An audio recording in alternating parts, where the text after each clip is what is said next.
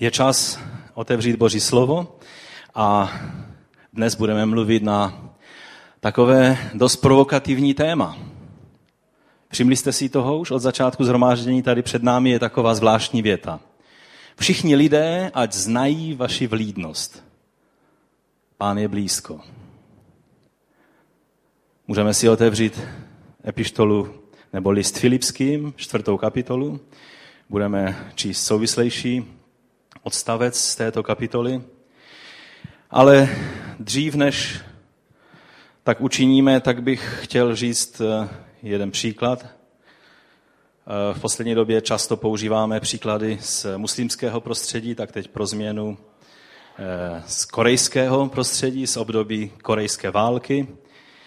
A tam byl vlastně zatčen komunistickými vojáky z komunistické části Koreje mladý člověk, eh, jihokorejský křesťan, civilista, byl zatčen a komunisté rozhodli o tom, že má být zastřelen.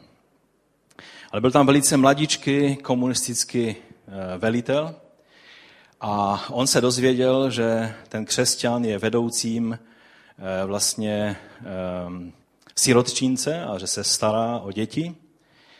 A tak roz, rozhodnul úplně ďábelským způsobem. Řekl, tak toho člověka nezastřelíme, toho necháme naživu, ale zastřelíme jeho syna. On vlastně nebyl mladý, on už měl 19-letého syna. Toho syna přivedli a na očích jeho tatínka ho zastřelili. No ale jak to ve válce bývá, tak eh, situace se obrátila a přišlo pak eh, přišla situace, kdy zatkli toho mladého eh, komunistického velitele a vojáci vlastně OSN ho zatkli a, a předvedli eh, před eh, vojenský, před, před tribunál, před soud a měl být vlastně potrestán. A pak přišel ten bratr, na jehož očích jeho vlastního syna on nechal popravit a začal prosit o to, aby, aby ho zachovali, aby ho netrestali, protože ten trest měl být trest smrti. Prosil za něj, že je to mladý člověk, že vlastně nevěděl vůbec, co dělá, že neměl ponětí, že byl akorát poblouzněný tou ideologií. A začal, začal se velice přimlouvat za něj.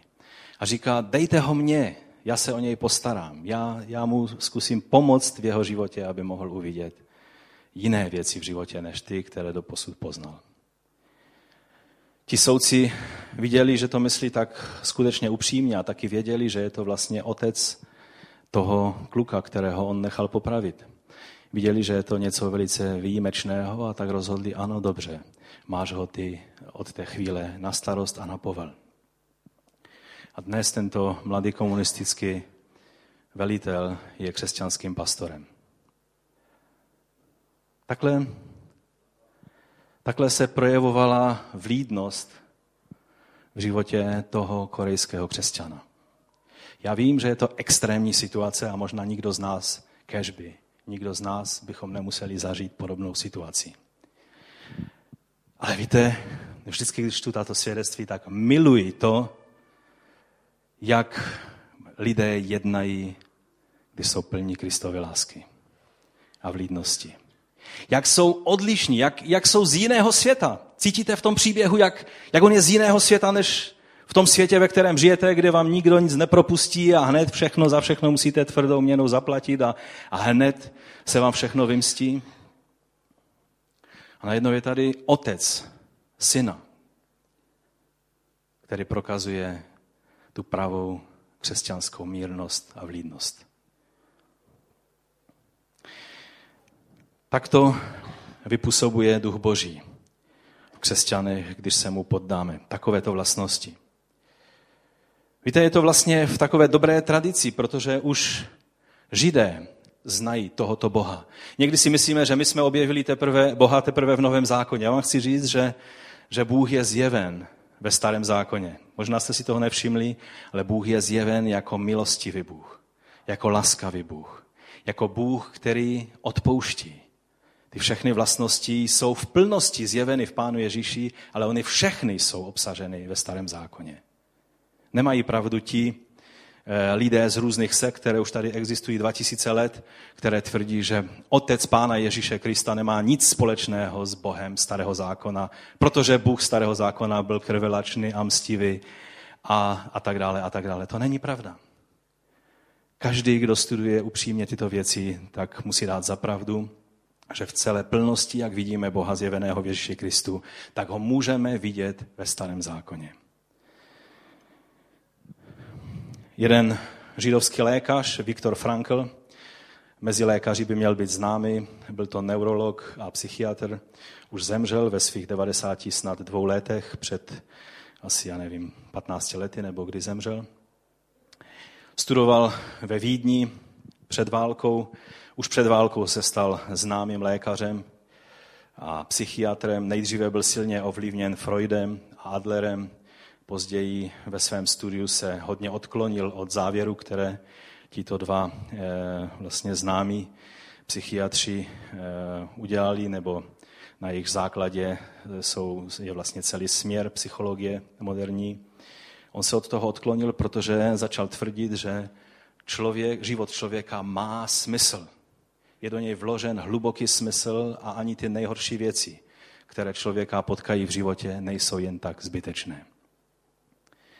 A pomáhal už před válkou mnohým lidem, kteří chtěli spáchat sebevraždu. Tisícům lidí pomáhal vlastně eh, uvidět, že to není to správné řešení do života. Pak přišla válka, byl odvezen s manželkou i s rodiči do Terezína, pak ve 44. roce byl převezen do Auschwitz i s rodiči a po delší době z Auschwitz ho převezli už jenom jeho, jeho, jeho rodiče, jeho manželka už byla oddělena od něho, samozřejmě takhle to Němci dělali. On byl převezen do Tirkheimu, je to pobočka Dachau, a tam do konce války eh, prožíval to, co lidé prožívali v koncentračních táborech. Jeho manželka tu zavraždili nacisté v Bergen-Belsen a jeho rodiče zůstali v Auschwitz a zahynuli v Auschwitz. Procházel to, čím vším Židé procházeli v době holokaustu. Jednu věc, kterou řekl, kterou každý, kdo slyšel, tak si ji velice hluboko schoval do srdce. Je to, když s ním Němci v koncentráku zacházeli, jak to oni velmi dobře uměli, tím nejbrutálnějším a nejvíc ponižujícím způsobem, tak on jim do tváří řekl vlastně velice křesťanskou zásadu. On jim řekl, jednu věc, kterou mi nemůžete vzít, je způsob, jak se já rozhodnu zareagovat na to, jakým způsobem se mnou vyjednáte. To byla odvážná věta, ale jak nádherná. On tvrdil, že tou poslední svobodou, která člověku zůstane, kterou nelze vzít, je svoboda rozhodnout se, jaký postoj zaujmeme v jakékoliv i té nejhorší situaci.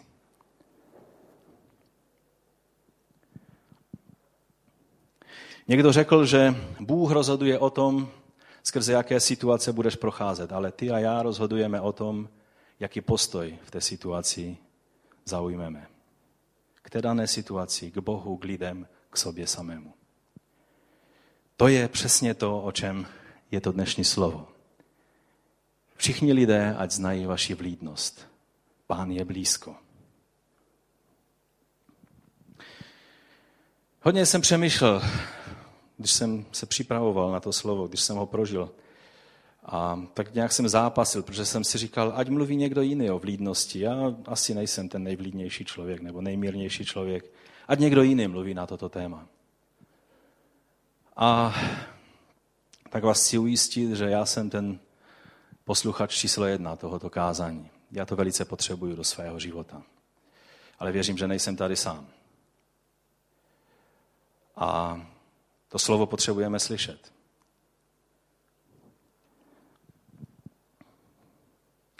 Přemýšlel jsem o tom, jak nás vlastně lidé vnímají. co s námi náš život v Kristu dělá. Jestli to něco s námi dělá, čeho si lidé kolem nás můžou všimnout. Jak nás vnímají lidé? Každého muslima, dobrého, pravověrného, kdybyste se zeptali, jací jsou, tak vám řeknou, že jsou velice zbožní a že jsou plně poddáni svému Bohu Allahu. Tak si myslí, že jsou vnímáni jako ti nejzbožnější lidé na světě. Žel, já vám řeknu, že vždycky, když letím letadlem, a dneska lidé tak cestují z jednoho konce světa na druhý a máte tam lidí všech barev, národností a oblečení a zvyklostí a náboženských nějakých kulturových prostředí, tak eh, když tam nasédají všichni možní lidé z Afriky a všichni možní lidé z Ázie, tak se mnou to ani nehne. A jsem rád, že cestujeme, že máme společnou cestu. Ale když uvidím muže blízkovýchodních rysů s krátce zastříženým knírem a s dlouhou bradou a se specifickou čepičkou na hlavě, tak mnou trne. A říkám si, doufám, že vše bude v pořádku. To není rasismus. To je jednoduše to, že člověk se dívá kolem sebe, co se děje v tomto světě.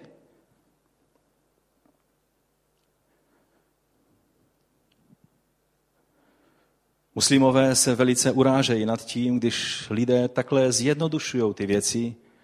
A je to určitým způsobem zjednodušení, a mluví se o tom, že ta obrovská mlčící většina, to jsou ti praví muslimové, kteří jsou míru milovní. Problém je, že tu mlčící většinu nějak ne a ne je možné najít. Že když se ta mlčící většina ozve, většinou je to způsobem, jak jsme viděli, když ty letadla udeřily do e, Světového obchodního centra, tak ta mlčící většina tleskala po ulicích Gázy a Káhyry a Teheránu a dalších měst. Já vám to říkám proto, že chci ukázat, jak obrovský může být rozdíl mezi tím, jak si myslíme, že jsme a jak by nás měli lidé vnímat, a jak si skutečně jsme a jak nás lidé vnímají. V tom může být propastný rozdíl a je dobré si to uvědomovat.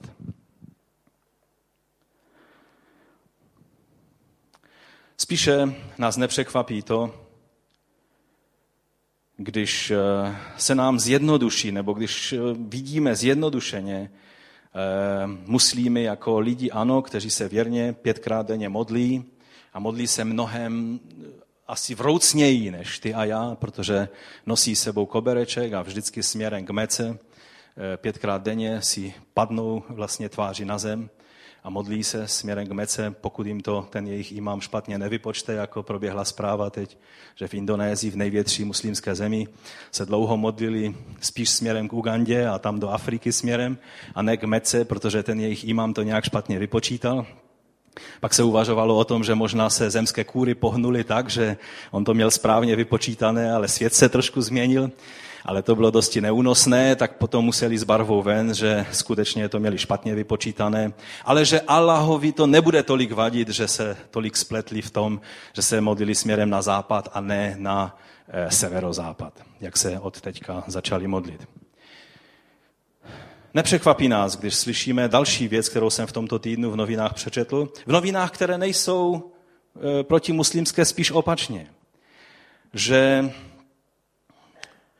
Někdo vydal nějakou poučku o tom, jak správně být manželku, protože se stává, že když věrný muslim vychovává svoji manželku, že ji bije tak, že jí doláme kosti a udělá eh, doživotní rány na její těle, tak ten nějaký eh, dotyčný, eh, prostě dotyčná muslimská autorita vyjádřila nebo dali, dali do oběhu pravidlo, že když trestáš svoji manželku, dělej to tak, aby si nedolámal kosti a nenechal jízvy na doživotí.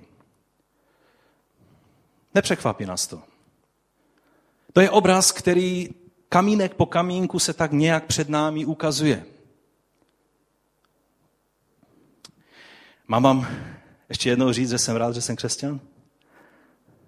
Že máme Boha, které nás vede k jiným věcem.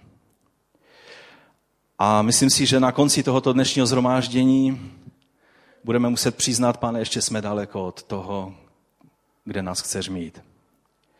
Potřebujeme se změnit.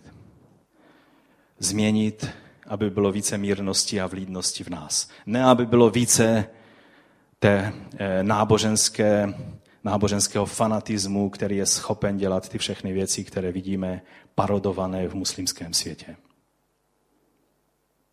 Jsou vlastně tři obrazy, které o nás existují. Jeden, to je ten obraz, který si nosíme sami v sobě o nás. Máme určitou představu, že jsme nějací. A pak se strašně divíme, když to lidé nevidí. Všimli jste si toho?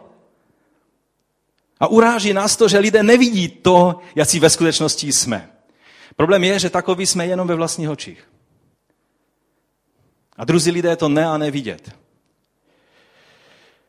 A tak jsem si musel zamyslet nad tím,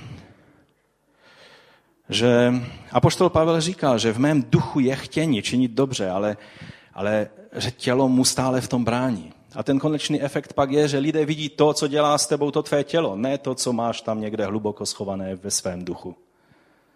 A proto Apoštol Pavel nekončí na tomhle zjištění, ale mluví o vítězství v Kristu. Mluví o životě podle ducha a ne podle těla a o dalších a dalších věcech. Takže to je ten jeden obraz. Vlastní představa v nás o nás. Ten druhý obraz to je, jak nás vnímají lidé kolem nás. O tom dneska mluvíme. A ten třetí, to je, jak nás vnímá Bůh. A můžete hádat, který z nich je ten konečný a správný. Samozřejmě ten třetí. To, jak nás vidí Bůh, to je to definitivní. To je ten plný obraz. Ale víte, když bychom chtěli uniknout téhle výzvě, kterou tady dnes máme, ať všichni lidé, ať znají vaši vlídnost, když bychom chtěli říct, mě nezáleží na tom, jak se na mě dívají lidé. Lidé, ať se dívají, jak chtějí, hlavně, že Bůh se na mě dívá. Tak, jak si myslíme, že se na nás dívá. Určitě si myslíme podle toho obrazu, který my sami nosíme ve své hlavě o sobě.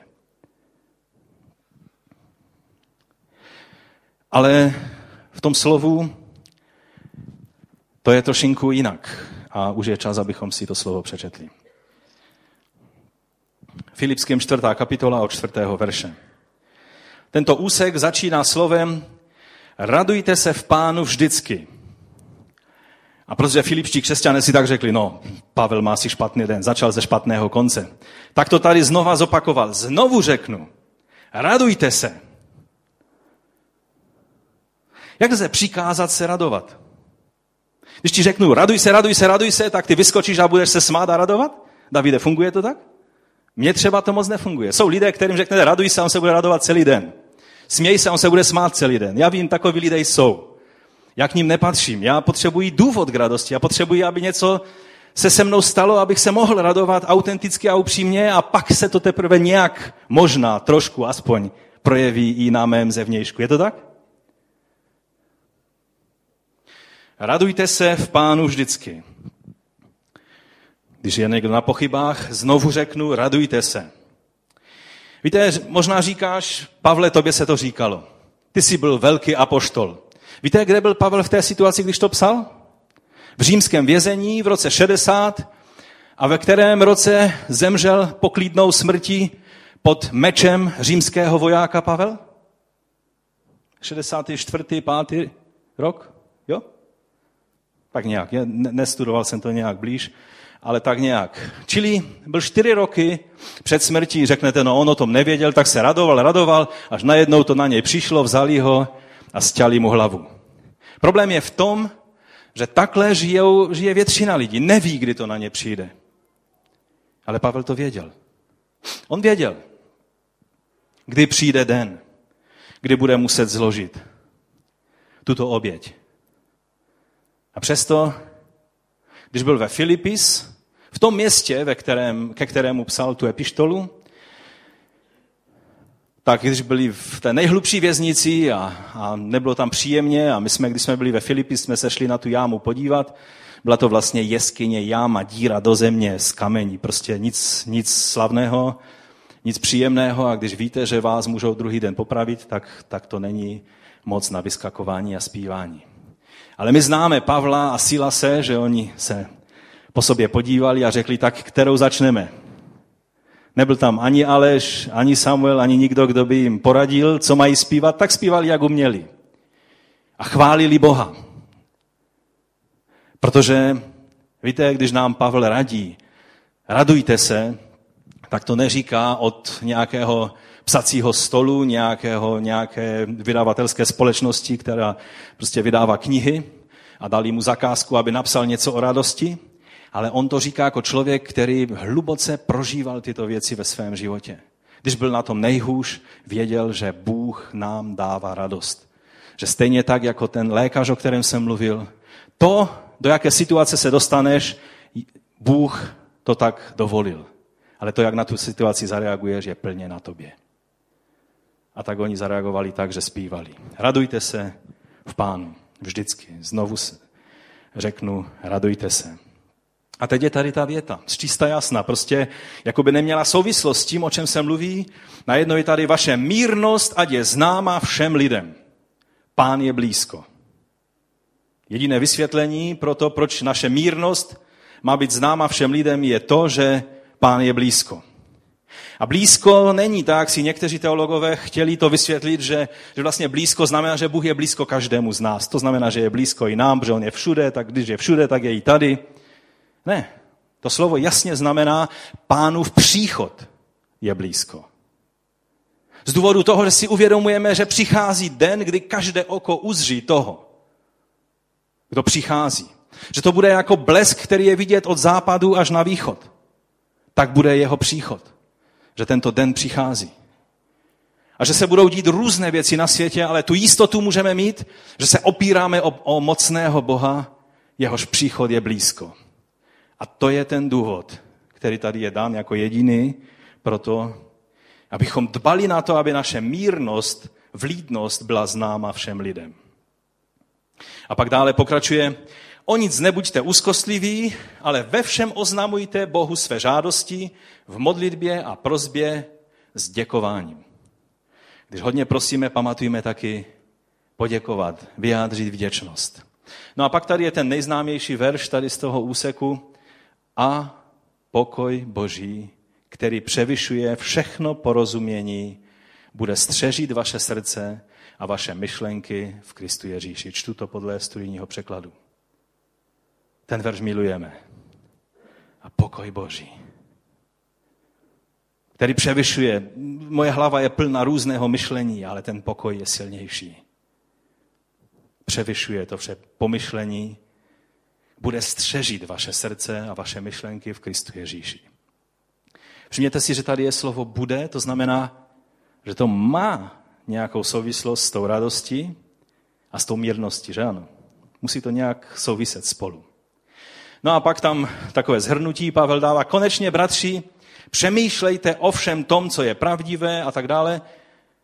Tady nám ukazuje Pavel, že vlastně to, jak přemýšlíme, ovlivňuje to, jaký jsme a to, co prožíváme.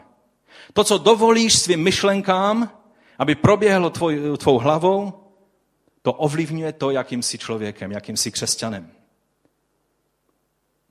Přemýšlejte o všem tom, co je pravdivé, ušlechtilé, spravedlivé. Kontrolujte si to, o čem přemýšlíte každý den, jestli to je podle toho seznamu.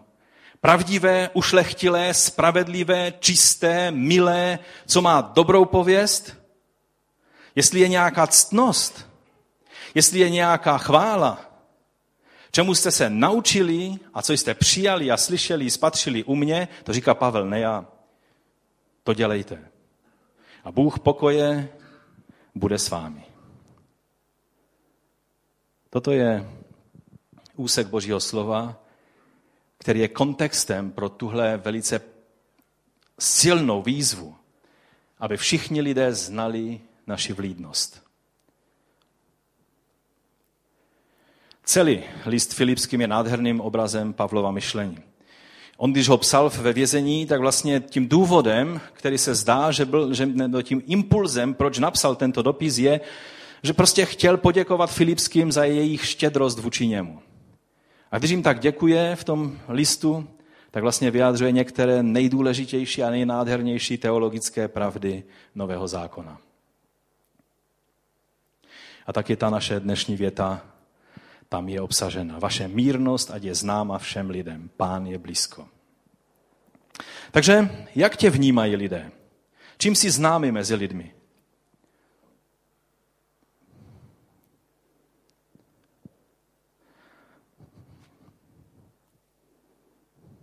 Přemýšlíte o tom? No, Pavel nám říká, abychom se ujistili, že jsme známi naší vlídnosti a mírnosti. Čili, že by měl být nějaký způsob, jak to ohodnotit. Nebo teda hodnocení samozřejmě není na nás, ale je na lidech a na Bohu především. Ale my máme dělat všechny kroky pro to, abychom byli vlídní a mírní a aby to bylo prakticky na našem životě vidět. Co je z toho, že máš někde hluboko v srdci pokoru, která se nijakým způsobem neprojevuje na tvém životě? Spurgeon řekl, že není nic horšího na světě, než pokora na tváří. Že to je ta nejodpornější věc, kterou můžete vidět. A že není horší píchy, než pícha na svoji pokoru. To říkal Spurgeon, mě za to nebíte. Protože víte, mírnost a vlídnost, to jsou skutky, to jsou kroky, to jsou akce, to jsou postoje, to jsou věci, které tak nějak z nás čouhají. To není něco, co si řekneme, jsem vlídný, Vidíte už to po mně, že jsem vlídný. Teď, od teďka jsem víc vlídný, než jsem byl na začátku toho kázání. Je to poznat? Není možné to poznat. To se pozná v příští situaci, když bude třeba, aby se projevila moje i tvoje vlídnost. Víte, když říkám, jak tě vnímají lidé, čím si známe mezi lidmi, nemyslím jenom ve sboru, protože tam je slovičko všichni. Jak třeba tě vnímají kamarádi na pracovišti, v kanceláři, studenti ve škole, lidé v obchodě, mezi sousedy. Co myslíte? Vlastně není důležité, co si myslíte. Důležité je, jak jsem už řekl, to, to, co si myslíme my, může být dost odlišné od toho, co si myslí lidé kolem nás. Či důležité je, co si myslí lidé kolem nás. Jak to, jak to vypadá z vnějšku. Ať jste známi svou vlídnosti, to je z, studijní, teda, to je z překladu Bible 21, 21. století. Ve studijním překladu, eh, víc přesně podle originálu, je to vaše mírnost, ať je známa lidem. Je tam řečeno lidem, nebo kdo máte studijní překlad, jak to tam je řečeno? Tam je řečeno všem lidem.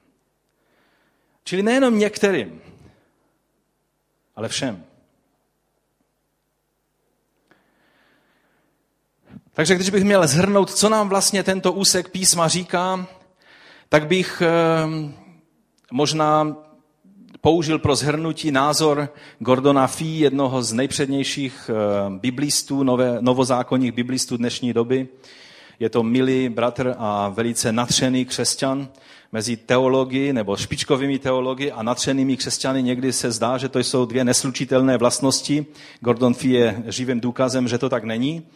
On vždycky, když přijde do třídy, tak nechá studenty zaspívat nejdříve dvě písně, pak se modlit aby se prostě natchnuli pro to, co budou studovat a pak teprve mluví o všech technických záležitostech řečtiny, nového zákona a o tom všem.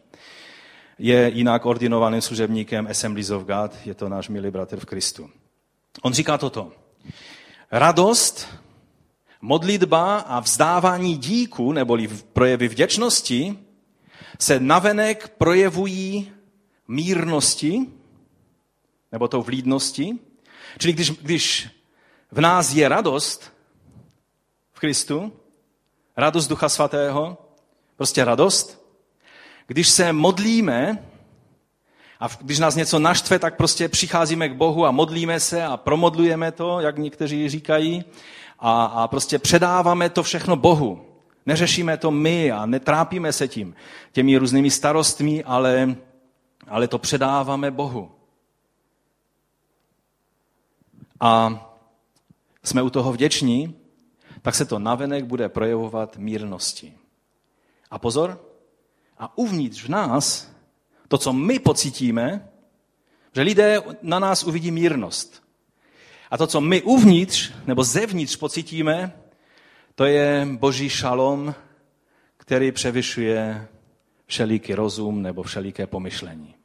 Čili zevnitř to je cítit pokojem, zvenku to vypadá jako veliká vlídnost a mírnost a je to tam, kde je provozována radost, modlitba z vděčnosti, kde vlastně eh, je vzdávání díku a chválení Boha.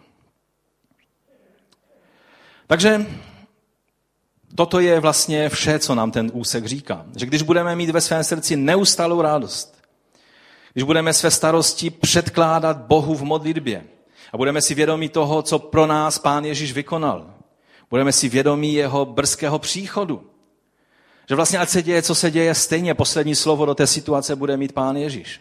Uvědomujete si, že vědci mají různé názory, jak to bude s tím světem. Teď nedávno prostě vyšly najevo některé velice závažné obavy o aktivitách slunce a co to všechno může udělat z naší civilizací a tak dále. A vy se můžete radovat, protože víte, že vaše záda jsou pevně opřeny od toho, kdo přichází, kdo je blízko. Je to pán, který bude mít poslední slovo. Když uvidíte všechny ty věci, jak se dějou, pozvedněte své hlavy, protože vaše vykoupení je blízko. To je člověk, který, který si uvědomuje, že příchod páně není jenom teologická fráze, které věříme, ale je to skutečnost, která ovlivňuje náš život.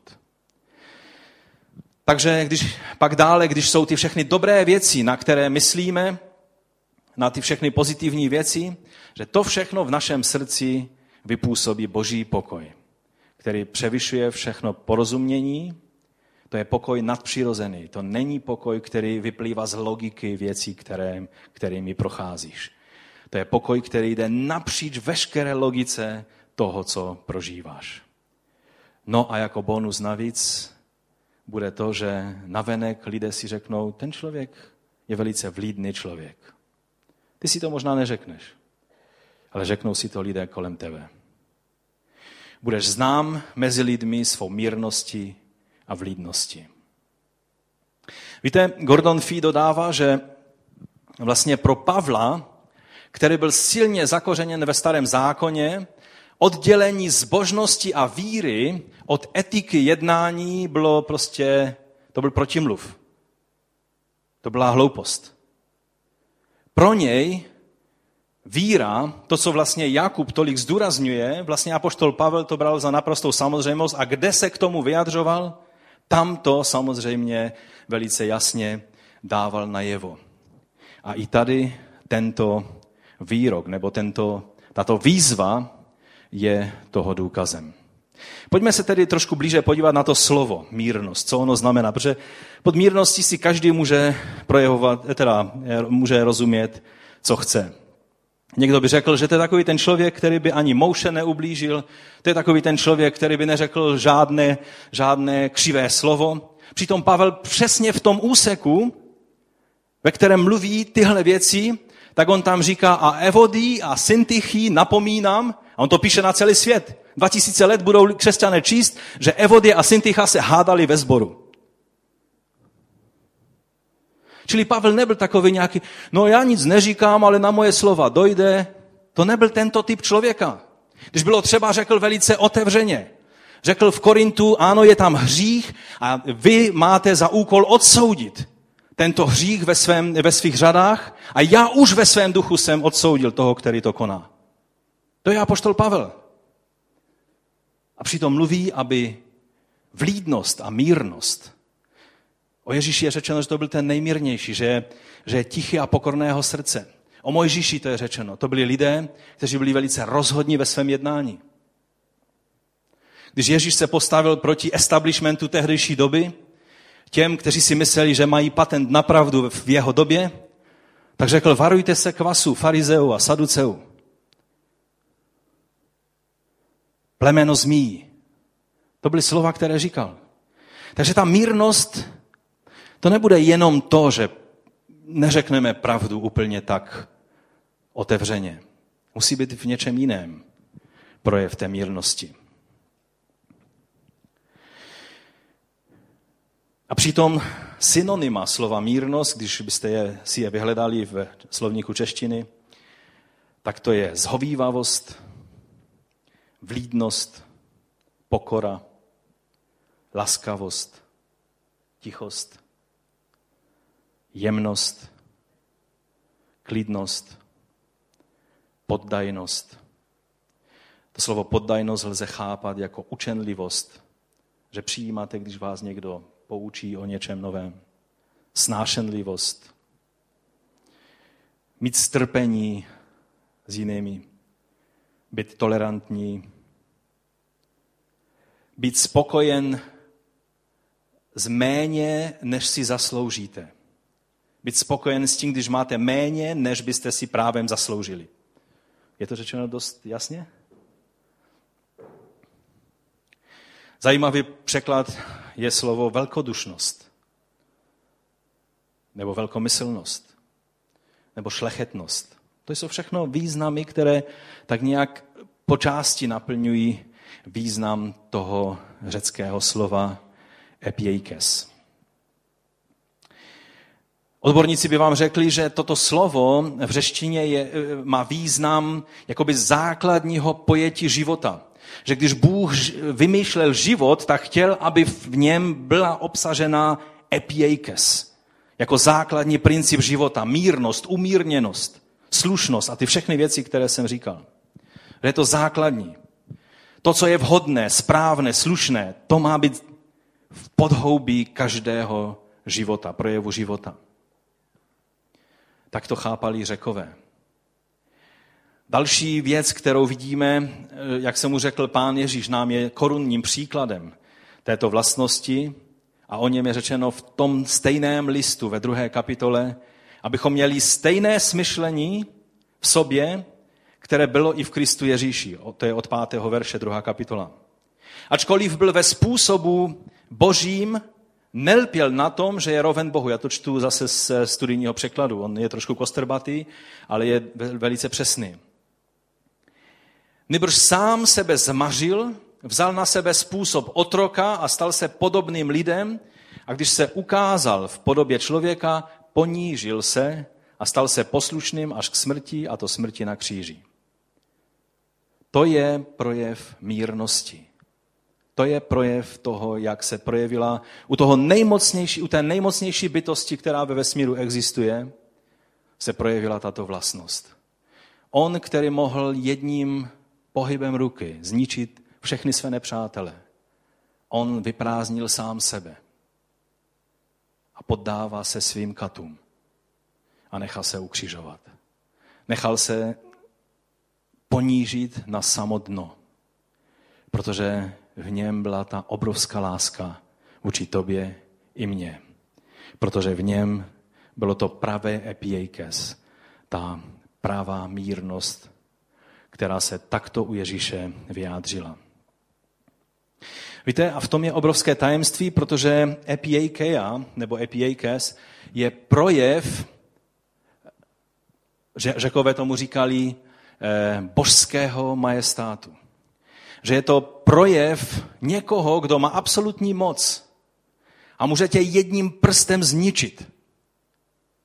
Ale on se k tobě zachová z mírností a z laskavosti.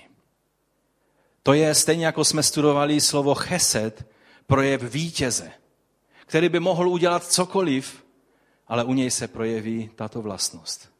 Projeví se mírnost.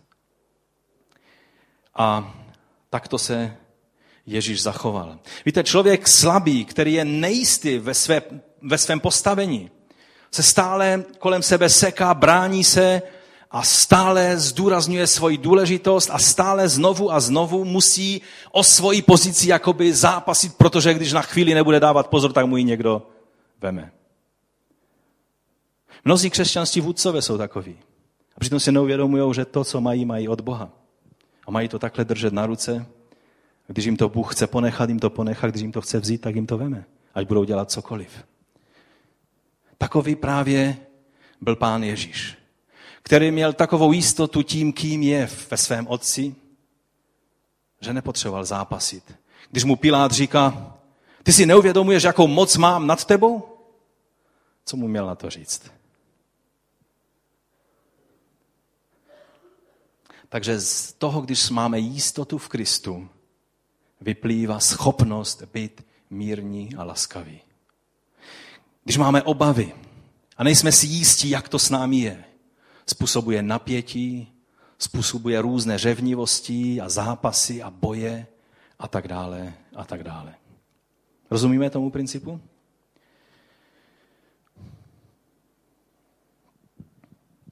Dalším projevem této eh, vlastnosti je umírněnost v používání zákona.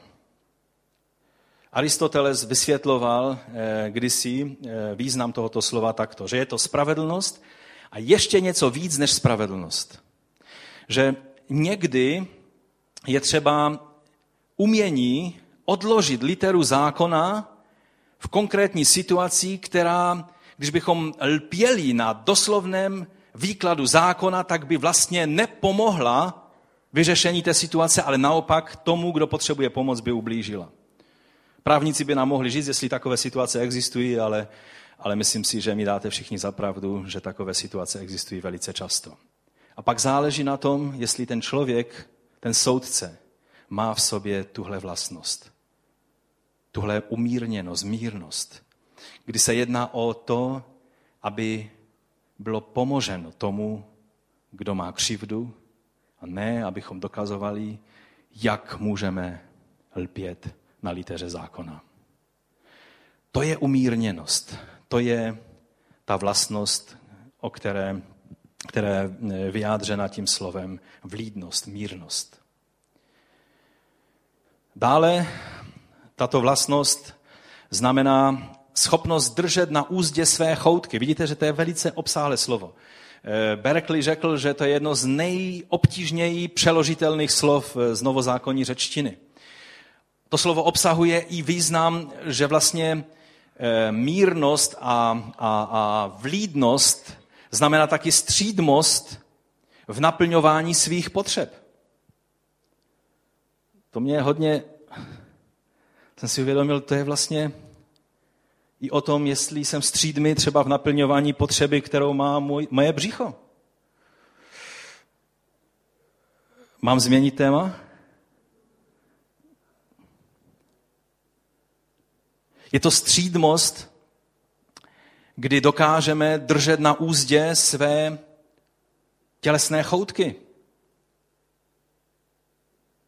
Tím jsou myšleno i tělesné potřeby sexuální a prostě jakékoliv další, třeba v nabývaní věcí. Jestli dokážeme být střídmí a, a uhlídat se, anebo když vlítneme do obchodu, tak prostě se neudržíme.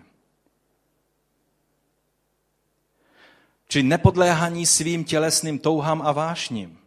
Když dokážeme udržet své vášně na úzdě, tak je to mírnost a vlídnost.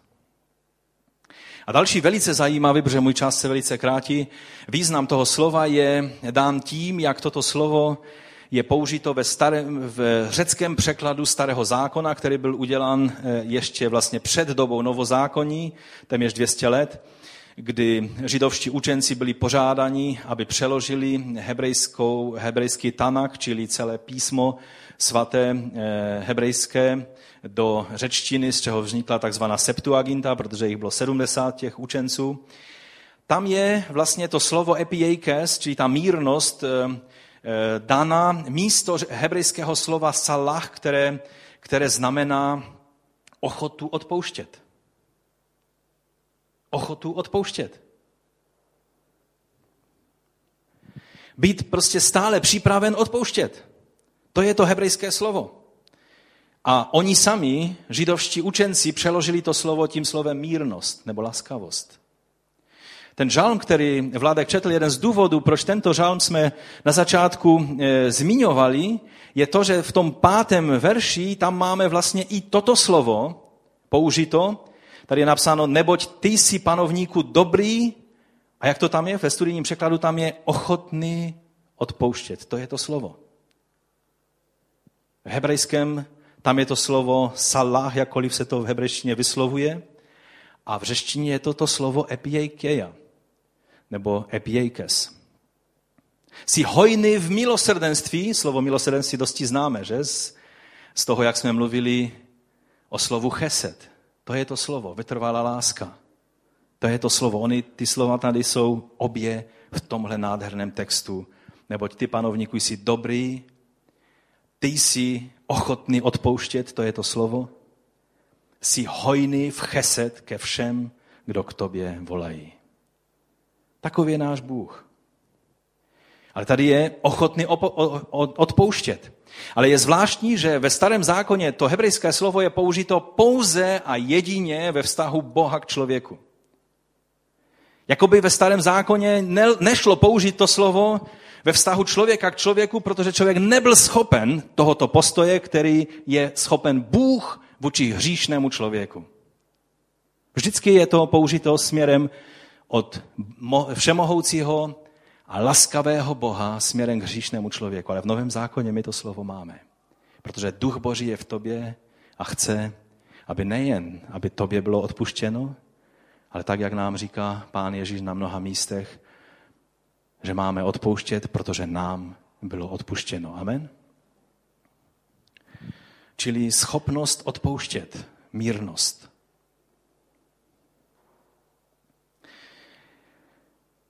Když bychom se podívali do eh, dalších slovníků a, a, a výkladů, tak bychom mohli mluvit o, o dalších a dalších aspektech toho slova. Ale eh, Kytelův známý výkladový slovník tady ukazuje na, na, tu, na to propojení toho vnímání, že pán je blízko s tím, že to vypůsobuje naši mírnost. Že ta mírnost, to je to, co jsem už vlastně říkal, on potvrzuje, že vlastně to vyplývá z toho, že mám svá záda pevně opřena o svého pána. A tudíž nemusím reagovat podrážněně, nemusím reagovat nějakým způsobem eh, jiným než mírnosti a vlídnosti na situace kolem nás, protože víme, že až to všechno, co se na tom světě děje, skončí, tak před námi je nebeská sláva s naším pánem. Takže on tvrdí, eh, nebo v tom slovníku je tvrzeno, že ta, tato vlastnost nemá nic společného s nějakou slabostí nebo sentimentalitou nebo s takovými to eh, nějakými postoji. A taky je tam ještě jeden aspekt, a to už je poslední, který bych chtěl zmínit, že ve světle křivdy a mučení a ponižování, které prožívali první křesťané a které, jak vidíte, o čem jsme mluvili i v modlitbách dnes, prožívají naši bratři a sestry na každý den, dnes a denně i v dnešním světě, tak mírnost znamená pevný postoj, který je prostý jakékoliv nenávisti, hořkosti nebo zlomyslnosti, v důvěře vůči Bohu, který brzo přijde. Vědomí toho, kým je náš pán pro nás, nám dává možnost, že když jsme v pronásledování a v tlaku, tak můžeme mít jistotu a ten boží šalom a navenek se to může projevovat mírností a ne nějakou hořkosti, ukřivděnosti, zlomyslnosti, mstivosti a těmi všemi věcmi, kterých je tento svět plný. No a úplně na závěr, víte, kde ještě je to slovo použito v Novém zákoně? Je mnoho míst, ale já eh, pro nedostatek času použiju jenom jedno místo. Když Jakub srovnává světskou moudrost, a jaká je ta druhá moudrost? Moudrost z hůry, moudrost boží, tak podívejte se, co on o tom říká. Kdo je mezi vámi moudrý a rozumný? Ať ukáže dobrým způsobem života své skutky v moudré tichosti. Máte-li však v srdci hořkou závis, soupeření, nechlupte se a nelžete proti pravdě. To je vlastně potvrzení toho bodu, o kterém jsem mluvil před chvilinkou. To není moudrost sestupující z hůry, ale pozemská, duševní a démonská. To je definice takovéto moudrosti, kterou dává Jakub. Vždyť kde je závist a soupeření, tam je zmatek a kdejaká špatná věc. A my bychom dodali po dnešním kázání a není tam vlídnost a mírnost, protože to je opakem těchto vlastností.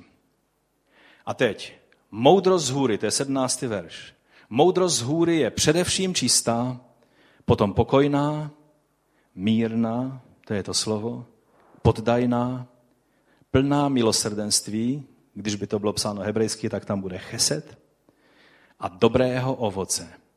Nepochybující, čili očekávající, že pán přijde, nepochybující o jeho příchodu a bez přetvážky.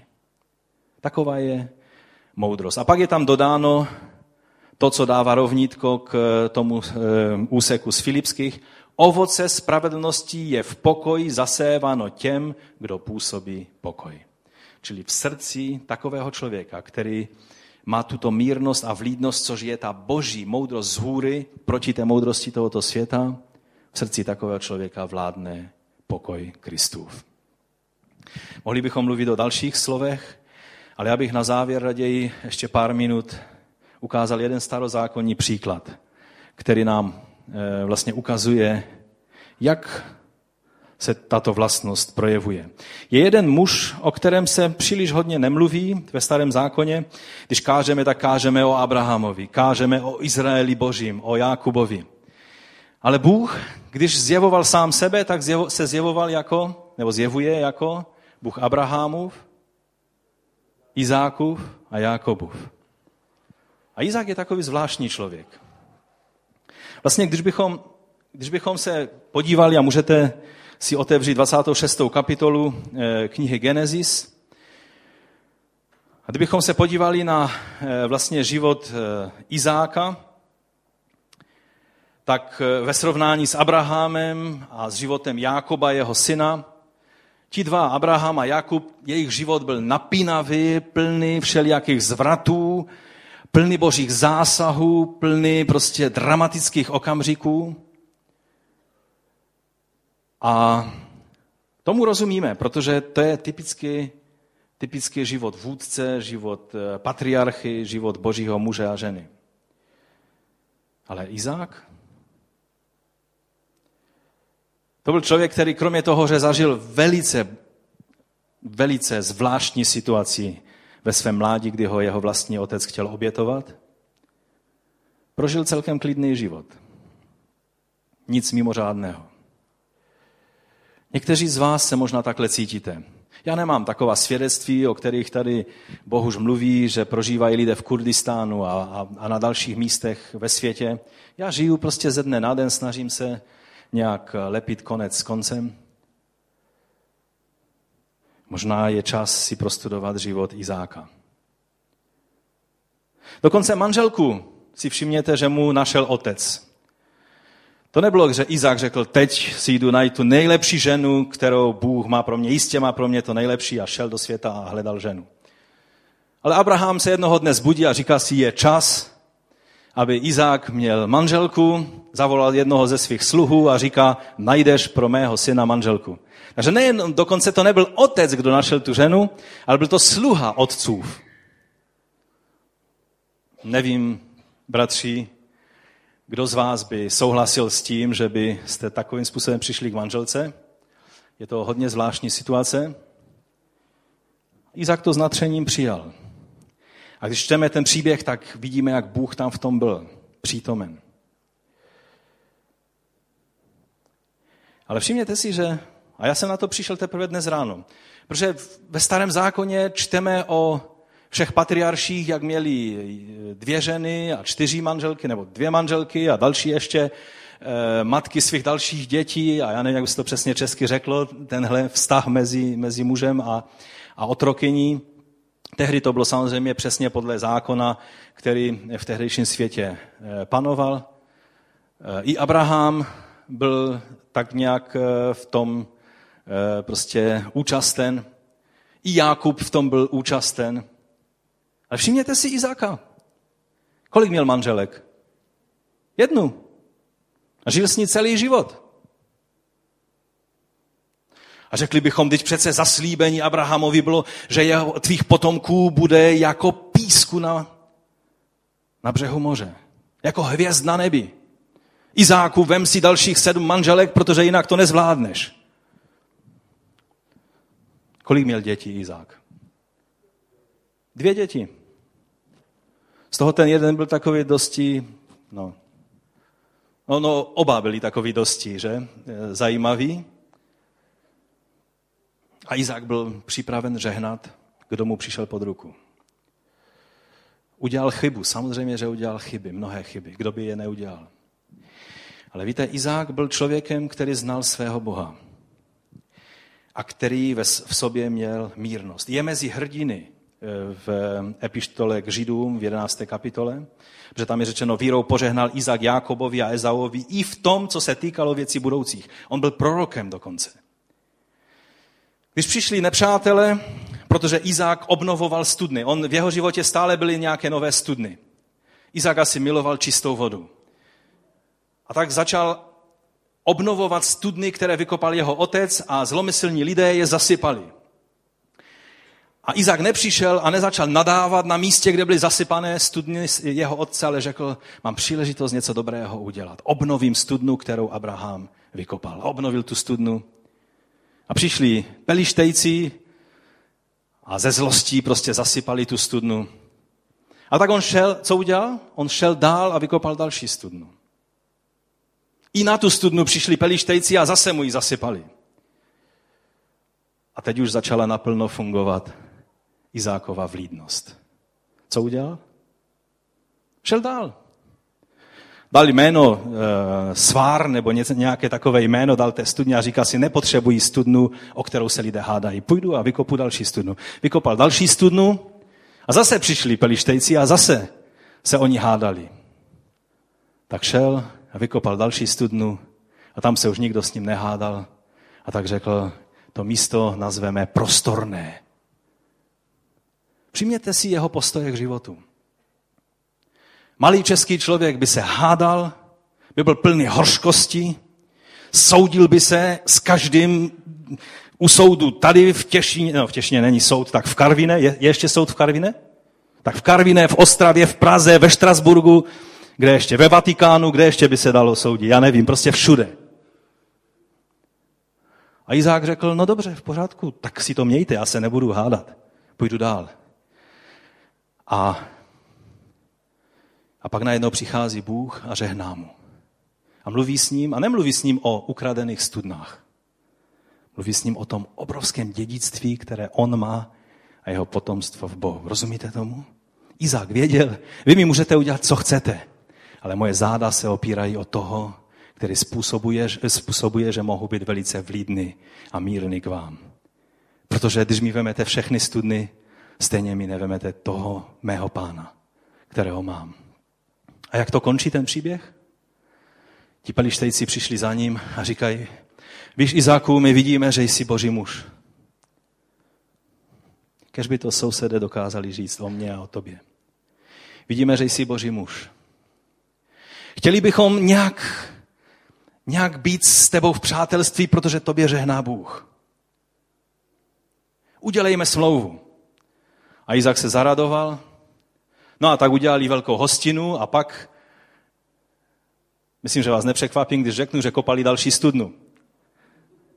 A nazvali ji přísaha.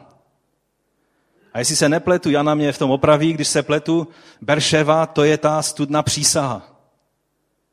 Dodnes tam je. Sice jsou kolem ní problémy, protože dneska jsou v eh, izraelské zemi problémy kolem všeho. Ti hádající, pelištejci stále existují na světě, to není eh, vymysl jenom té Izákovy doby. Ale Izák byl mužem mírnosti, laskavosti a ve svém srdci měl pokoj, že nakonec všichni lidé zatoužili mít to, co má on. Není to příklad pro nás? Možná nebudeš nikdy velkým misionářem, možná nebudeš nikdy nějakým velkým podnikatelem, možná nebudeš prezidentem této země, možná nebudeš, ehm, já nevím, eh, nějakým jiným významným člověkem, ale možná budeš takovým věrným Izákem, kterých Boží království potřebuje tisíce, miliony. Izákem, který jednoduše bude vyjádřením Božího cheset, a boží mírnosti a laskavosti vůči ostatním lidem. A oni ti lidé nakonec zatouží po tom, co máš ty. Nebudeš muset závidět ty jim, co mají oni, ale oni zatouží po tom, co je v tobě, protože v tobě bude viditelná na tobě bude vlídnost a mírnost. Povstaňme k modlitbě.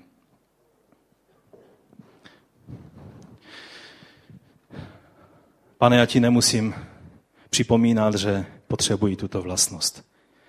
My ji potřebujeme mnozí, pane, všichni ji potřebujeme. Prosíme tě, pane, pomoz nám, abychom dokázali se radovat i v těch složitých situacích, nejenom v těch hezkých situacích v životě. Pomoz nám, abychom své starosti, abychom se jimi netrápili, ale předkládali je tobě v modlitbách a abychom vždy byli vděční, abychom vždy věděli, že vše, co máme, je z tebe a nic nemáme, co nemáme z tebe.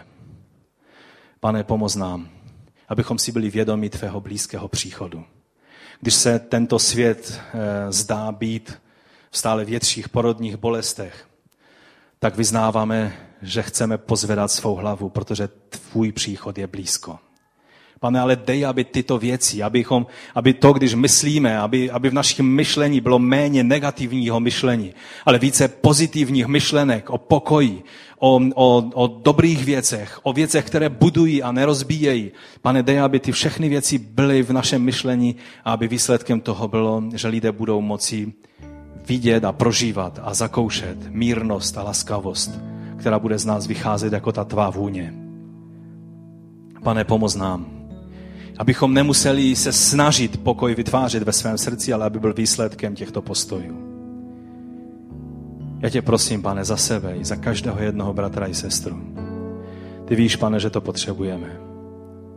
Ten svět, ve kterém žijeme, nás na každý den provokuje k tomu, aby se to, to tělesné, to hříšné, to světské v nás projevovalo.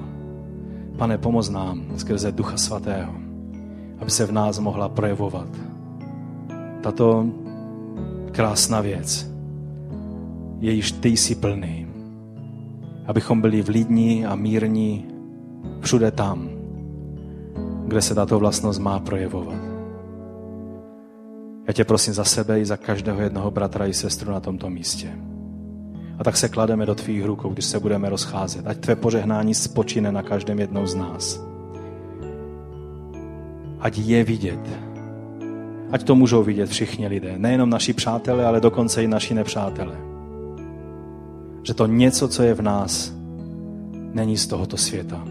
Není ani z náboženství tohoto světa, protože náboženství tohoto světa dokáže vypůsobit jen to, co vidíme stále víc a víc v dnešním náboženském světě, v, všude, kde je možné na to narazit.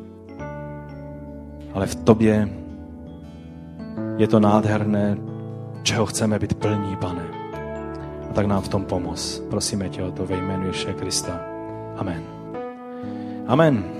Ať vás pán požehná a ať vaše vlídnost je vidět na vás. Nejenom v tomto týdnu, který je před námi, ale na celý život. Ať vás pán požehná.